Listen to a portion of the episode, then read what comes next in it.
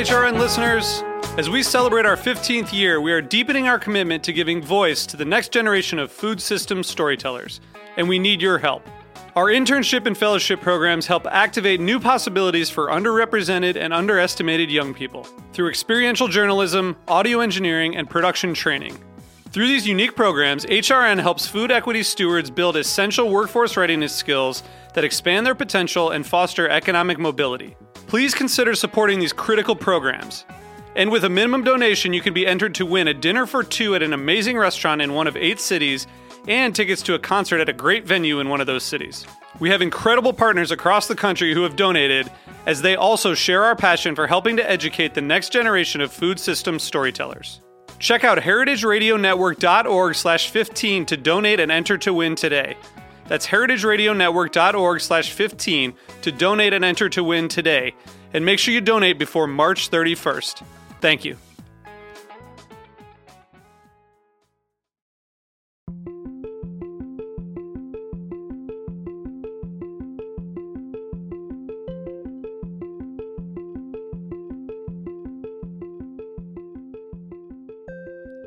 Welcome back to Heritage Radio Network on tour. We are broadcasting live again from Feast, Portland. I'm Andrew Friedman of Andrew Talks to Chefs.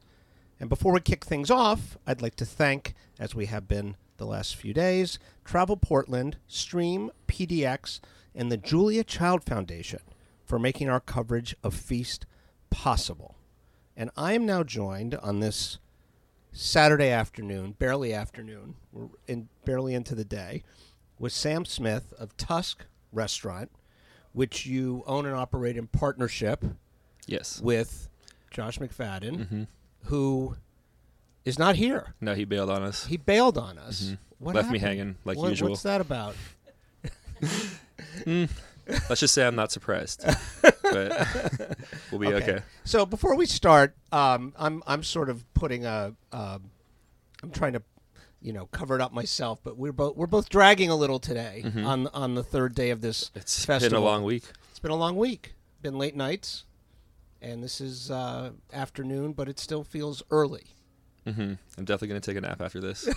Okay. So first of all, uh, what what's your participation in the festival been?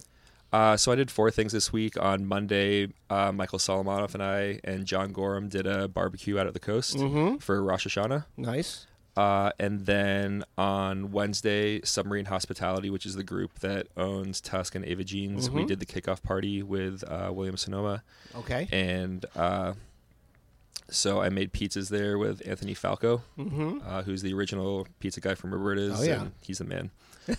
and then on Thursday, I did the 80s versus 90s event. Uh, I made Yes. walking tacos, so it's like Frito pie in the bag.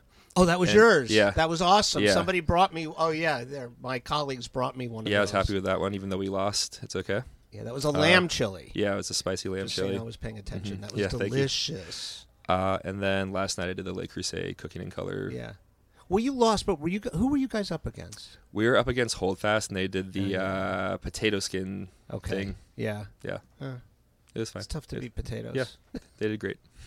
So can we just talk for a minute? Because I think your um, your path has been really interesting. We were talking just before we came on the Mhm. air. You're from the West Coast originally, Yes. migrated to the East Coast, cooked out there, and then came back not to your home state of California, but to the Pacific Northwest and Portland. Yes. So I actually went to the East Coast initially to go to Villanova for college, and I ended up majoring in English and minoring in philosophy and Spanish. Oh, and very useful got- things. Yeah, I got a great education. Uh-huh. you made you went all the way through. You didn't ring the I- bell and no, no, no. I. I made it through. Um, Okay. and didn't really know what I wanted to do. I didn't want to like go, you know, stay in the academic world. I didn't want to like keep going to school because I was thought thought about being a teacher, Mhm. and I was like, mm, I don't think I can continue going to school and getting more degrees. And so Right. I just thought about what else I enjoyed doing, and I ended up going back to California for the summer and working at this. Uh, sort of institution Italian restaurant in Oakland called Oliveto. Oh yeah, Um, sure. I've been there. Paul Bart- and- Paul uh, Bartolotti used to. Uh, yeah. Paul Bertolli. and- Bertolli. Sorry. Yeah, yeah, yeah. yeah. And so, sort of like tested it out, Yeah. fell in love with it immediately, moved back to Philadelphia, and started cooking for the next few years there, and Mm-hmm. Um, ended up eating, meeting Michael there, and we worked together for a few years, opened Zahav together, Mm-hmm. um, and he's the one that really introduced me to, you know, the style of food that I'm making now. Yeah. So you, uh, when you look pre-college, were you did you cook as a kid, or Not were you like in, really. really into food? Did your family go to Uh, a lot of restaurants, or was this yeah, something think- that really didn't click until you got that job? I kind of took it for granted growing up, you know, because I had no other point of reference. But it was like, you know, for birthdays and stuff, we'd go to like Chez Panisse for dinner, and just growing up in California, you know, surrounded by such great produce, and Were your parents it- from that area? um, my dad was from that area, Okay, so he was Um, around for the whole mhm. thing. and Yeah. and they cooked a lot Mm-hmm. uh, when I was growing up, and so it was definitely like a part of my life that, like I said, I didn't really realize that. I think it was more a part of my life than most people. yeah. Um, until I moved away and started seeing how So- other people operate. When you started taking kitchen jobs, was it uh, was it uh, the cooking itself, or was it the sort of the the kitchen, the lifestyle, the It, I think at first it was like the lifestyle and the energy and all the different people that um, that appealed to you? mhm. Yeah.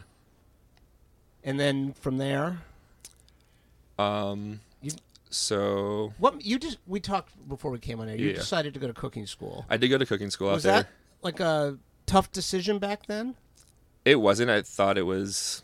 What you do? It was just what you do. yeah. Um, and I think like most people now who have gone through that experience, um, I don't know if it was totally worth it, but also I think you know people have different experiences at different schools and how it applies to them and like Yeah. where, and where they've worked. And I think I probably could have gotten away with not going. Yeah. And I don't know any chef who will tell you that it's an uh, it's an essential. Yeah. Right. And and by the same token, everybody I think, whether they've gone to cooking school or not, will tell you there's always going to be a gap between classroom and real working kitchen. yeah, uh, classroom does not prepare you for a real working Yeah. kitchen. I mean, I the I don't mean it. I don't want to trivialize combat, right? But to me, it's like there's a difference between basic training and going to the you know into combat. There's a difference between practicing tennis strokes and playing a match. exactly. It's it's, the same kind of just- idea. It, their actual restaurant is way more intense. It's way more stressful, um, Unpredictable. more unpredictable. There's stuff Yeah. going wrong, you know. But uh,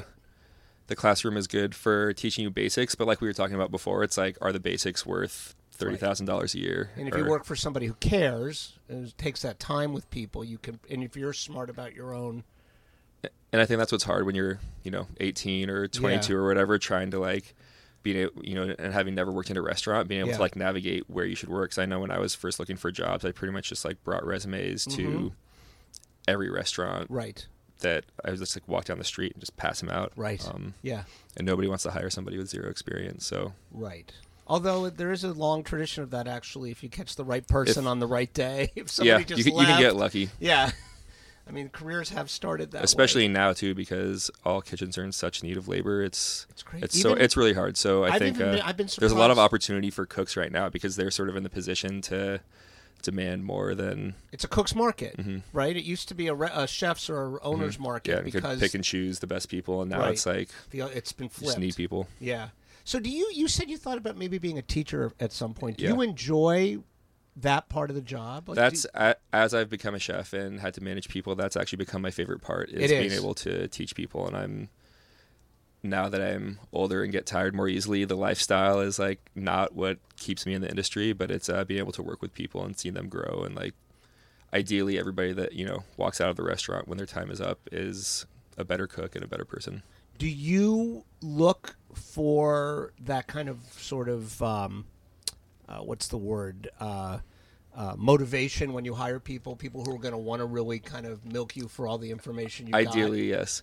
And we actually, I, re- I like to hire more based on compatibility and personality than skill. It's always great to have people that are good cooks, but you know, like I said, you can like teach people anything if they want to learn. Mm-hmm. And so having people that will get along and that are just like really good people and that are fun to work with and that Mhm. want to absorb that information is Yeah. way more important than somebody that can come in with skills and just do the job. Do you spend? Do you think more time than most chefs do on the this piece of it? Maybe not most chefs, but I, I don't know. I th- it's definitely important to me. It's important Um, to you. and you know I picked that up from a few people I've worked for as Uh-huh. well. So Now you twice in like the last three minutes have said, you know, made reference to character. hmm You know, good people. You want them to leave better people than they came in. You know, if they come in and they're smart and they're good people. yeah, this is something you guys talk about? Is this part of? Yeah, it's part of the culture too. Because I also feel like there, you know, when I was coming in kitchens, that was like not an important thing. You know, it was like you basically wanted to hire like mercenaries, and it didn't matter if they were assholes. It didn't matter like how they treated other people. You just Right. like wanted people in there, and I think People who could get through a Saturday night without crashing and burning. Exactly. Yeah. And I think there's a lot of uh, applicable life skills that you can learn in the kitchen. And, you know, just with like interactions, spending a lot of time with people, cleanliness, organization, um, that you can take from what we do there and actually Mm-hmm. like apply it to your life. Right. So you, it's interesting to me. There's you two are a team.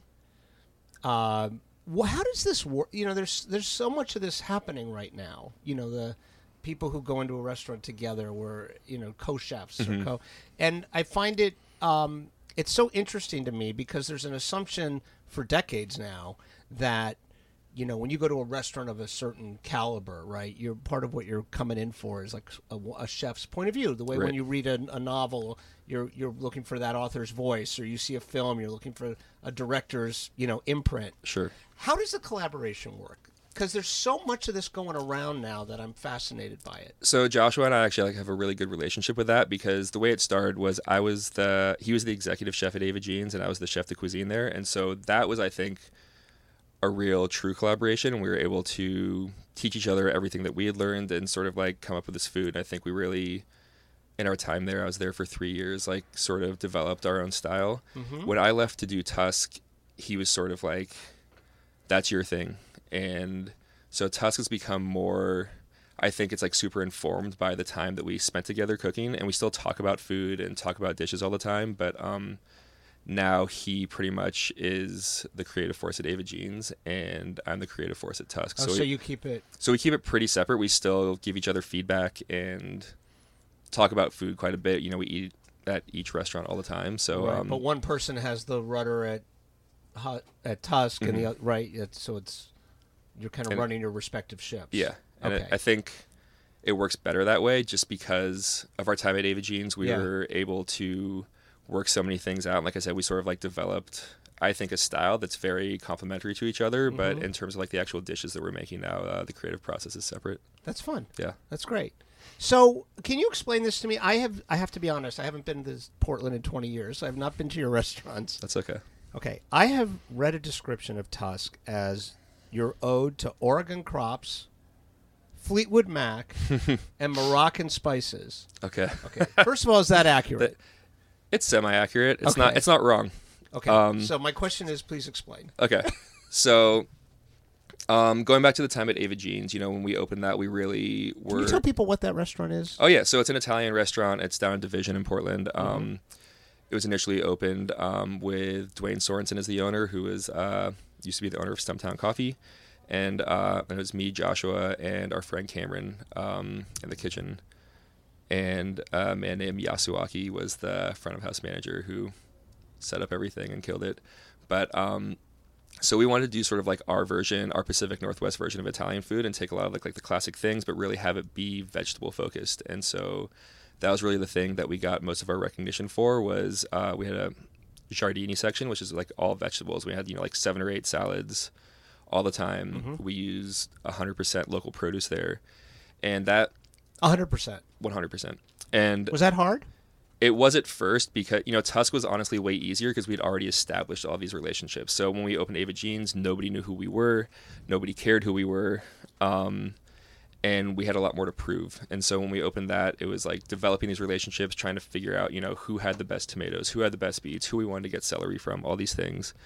And so that was really hard, you know, trying to like wade through you know 30 farms and ordering all this stuff and trying to develop these relationships with people who we thought were doing something special, and we had to prove to them that we actually cared and were making good food before. Because they had a limited amount of. And they, and they work with so many people that you know They could pick and choose. they could pick and choose, Yeah. and so um, I would say after about a year, farmers started realizing that we were doing something special, and then they started reaching out to us and wanted to work with us more. Now, when you Um, say work with you, do you do you uh, do you ever make requests to farmers to grow Um, something in particular? Absolutely, and it's not only just crops, but it's also like size and varieties, and yeah, there's lots of interaction. When you might want it, I assume. Like certain things you might want younger, certain things you might want more. sure, Yeah.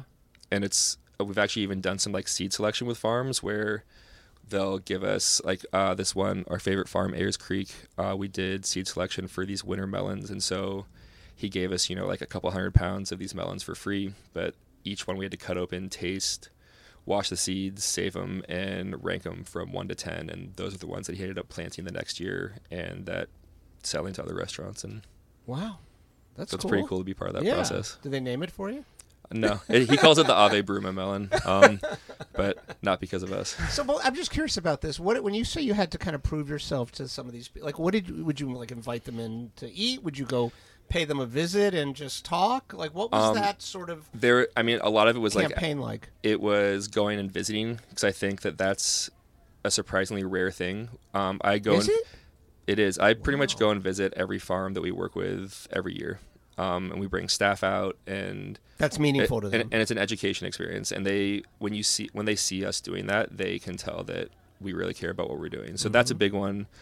Um, and honestly, just the amount of produce that we buy, um, I think, is what really started pulling people in. Is you know, there's farms that you know before us, you know, we'll go through hundreds and hundreds of pounds of stuff a week, and so right. when we start spending that much money with somebody, Yep. they they listen and and then we were making great food, and so I think it was just a combination of us investing in them, um, us making food that hadn't been made in Portland before, and uh, just having that relationship. Now I don't want to get corny, but there's a lot of so the dishes that come from some of that, re- real vegetable centered stuff, Mm-hmm. right? Do those oftentimes are the are have new dishes been driven by the product?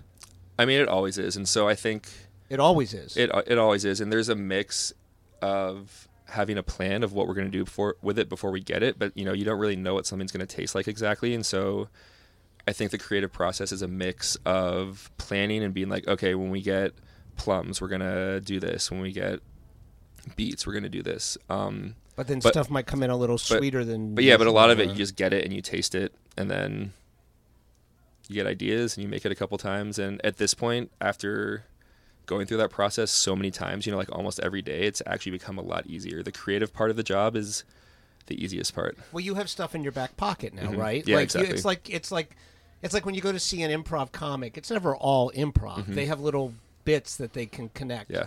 Right. It's like that for a chef. No, like you Totally. You you and that and that's why it gets easier too every year, especially like at the same restaurant at Tusk. You know, we've gone through this. We're into our third year now, and if I can't think of something that I want to make, and be like, oh well, what did we make last year? Right. Let's do that again. do. Um, is this sort of sensitivity you were just describing? Uh, you know, like to what actually comes in on on the day, right? Mm-hmm. Where did do you know where you got the idea or the learning that you needed to, um, you know, be sensitive to that and kind of adjust to that? Do you remember? Because I feel like this is something that's very. Um, I hear it a lot from chefs in your generation. Wh- Exactly what you said, and largely from people who've spent time on this coast. Um, well, I know for me, so I did go back and work at Oliveto again, actually, after I left Philadelphia Mm-hmm. and moved to Portland. And they really changed the menu every day in like very kind of drastic ways. And so that was the first time I'd ever seen, you know, been sitting there prepping in the kitchen and watching, you know, a farmer come in with like a box of chicories and being like, do you want these? And them not having an idea what they were going to do with it until it actually showed up. And that's a little more extreme than we do at the restaurant. Like we plan a little bit more, but I sort of like fell in love with this idea of like not really knowing what was going to happen and having to think of things on the fly. And it, Right. it keeps it fun. And also, you know, not having to like make the same thing over and over and over again. It kind of drives some energy into the restaurant. Mm-hmm. Stuff gets a little stale. Mhm. You can feel the boredom in the Uh, execution. Yeah, well, if I feel bad for some of the cooks, we have like some dishes, you know, where like that will be on for a few months, and yeah. you see them make it a hundred times a night, you know, a few days a week, and that's sometimes when we'll change stuff. Is like not that I'm sick of the dish, but I can tell there's not as much love going into it because the person that's making it over and over again just isn't excited about it anymore. Yeah, and that I mean that I was saying what I said a minute ago with a slight amusement in my voice, but that is true, isn't Yeah. it? There is some ineffable thing that'll that'll be off if the person cooking it. I mean, this sounds very hokey, No, it's totally true. but it's true. yeah, you can taste the love in food Yeah. for sure. Okay. So what about the Fleetwood Mac part of that thing I read? What's the Um, I would say that's a fairly loose connection. So actually, so you know, Tusk is named after the Fleetwood Mac album, Okay. and um, it started off as a joke, like that Josh and I would have, like, oh, if we're gonna like name a restaurant or a cocktail, you name it after a Fleetwood Mac song, and Who's the Fleetwood Mac fan? Uh, we both are. Are you? Yeah. Okay. Um, and as we were talking about that, a couple of different people were like, "Oh, what about Tusk?" And we were like, we thought it was funny, and then we didn't have a name for the restaurant, and so we sort of started referring to it Got it. as that in jest, and then kind of got used to it and thought that it sounded really good, and it stuck. I would say, in terms of the vibe of the restaurant and what we wanted to feel like, there is, you know, a loose connection to Fleetwood Mac, and not necessarily specifically that album, but sort of that that vibe, that that vibe. feeling. that, Um, yeah, that is. But uh, It's very. I wouldn't say it was like the the restaurant and the concept came before the name and the Fleetwood I Mac understand. connection. I understand. Yeah. Uh, thank you for that. Yeah. Um, it makes sense. I mean, that music is very compatible with Mhm. the Pacific. and it sounds so good in the restaurant. Like when it's playing, it's kind Yeah. perfect. Um, so what about uh, w- what about the future? Do you guys think about expanding? Are you happy with kind of? I'm not asking for particulars. Oh no. but- Um, well, Joshua's working on a couple things separately for me, but one thing we're working on together with our other partner Luke is a fast casual restaurant. Mhm. Um, well, Luke's wife is Israeli, and so we want to do something a little bit more in that direction, where we'll do like falafel, shawarma, um, hummus, pita, Mhm. sandwiches, is, and is, do counter service and have it be still use great ingredients, still have it be really seasonal, but have it be like a little bit more accessible. You know, than Right. coming into Tusk, and instead of you know doing two to three hundred people in a day, we could do a thousand, and it'll be a third of the price. And so there's like a level of accessibility and a level of actually having more impact on farms because we can buy more stuff and more people Mm. can come Oh, and yeah, have it. And so vegetables. yeah. Uh, is fast casual like the holy grail for a lot of people you know? I feel like uh, Well, I a think lot it's of it's moving that way because you know feel like that would be the thing that would give them the stability. Well, you can actually make money. right, you could have the stability Um, to to sort of and uh, cover some of the off periods in your other businesses. yeah, and so you know a lot of the issues that we're having, like in the restaurant, in terms of you know like, staffing is a, such a huge one because you need skilled people to execute the idea that we have. But at a fast casual, I think that it's more about building in systems. You need less people to do it, less skilled people to do it, Mhm. and it's all about volume. Um, so traditionally, you know, the way restaurants are run, it's really hard to actually make money doing them. And people, you know, come in and see Tusk like, oh, you guys are busy every night. You must be killing it. And it's like, mm, not really. Yeah. but um, Let me yeah, let me show you our budget. yeah, exactly. When you look at how much, how many people are there, and how much you know the quality of the product that we use, and the amount of money you have to pay everybody to be doing such a good job, it's it adds up. And there are. you know, It's not like you're like that seven nights a week or however Right. six nights. Which we open. hope to be, but Yeah, we're getting there. It's very hard to sustain. Yeah. Like I mean, in New York, it's crazy. There's like Yeah. this lifespan restaurant. I can't even imagine running a restaurant in New York, honestly, because When friends tell me they're going to do it, I beg them not to. Yeah. I mean, it's it's so hard, and uh, and the public's so fickle. There's Mhm. not a lot of loyalty. and it's such a big city, so many things are happening all the time that it's like, how do you like stay relevant? Yeah, I mean, the blogs every week have Yeah. openings, which is a bit crazy. That's why we're lucky to be here, and I think you know, because even though there are a lot of restaurants here now, it's a little bit easier to stand out in Portland than it is in somewhere like San Francisco or LA or New York. What last question for you because we're almost out of time. Mhm. But it, you know, I very much have the feeling here that there is, and I think this has become very different in different cities these days. It feels like there's a real community here There is in the sure. industry. It, it, I'm, sure, I know it is competitive by definition, but it feels very tight. Is Yeah, that accurate? It is actually. I, I feel like in general, I don't feel the competitive nature of it, and I think part of it was you know there's been this huge restaurant renaissance in the past maybe six years or so here, and I think because we were all a part of it at the same time and all watching it grow at the same time, and so many people you know came from restaurants where they'd worked together that that community comes from like everybody working together to do their own thing and So so, there's, that there's, a, there- supersedes- there's like a lot of support so um, that supersedes the competitive piece. yeah, and we'll see. I think you know, as more restaurants open and people slow down moving here, maybe there'll be a little bit more of a competitive nature. But right now, it just feels really good, and great. everybody's just like excited to Yeah. see people they care about being successful. Yeah, it comes through. It's been really great being here for a couple of days. All right. Well, thank you for showing up today. Yeah, for this interview. right. I'm just kidding. I'm just kidding. I've never met Joshua. Joshua, I'm just joking. Uh, He's not going to listen to this. It's fine. That's honesty. Um, all right, Sam. Great. Thanks for coming in. Thank you so much. And again, I need to thank Travel Portland, Stream PDX, the Julia Child Foundation, and our wonderful engineer these two days, Aaron Parecki, for making our coverage of Feast possible. Thanks for listening, and we'll be right back with some more interviews from Feast Portland.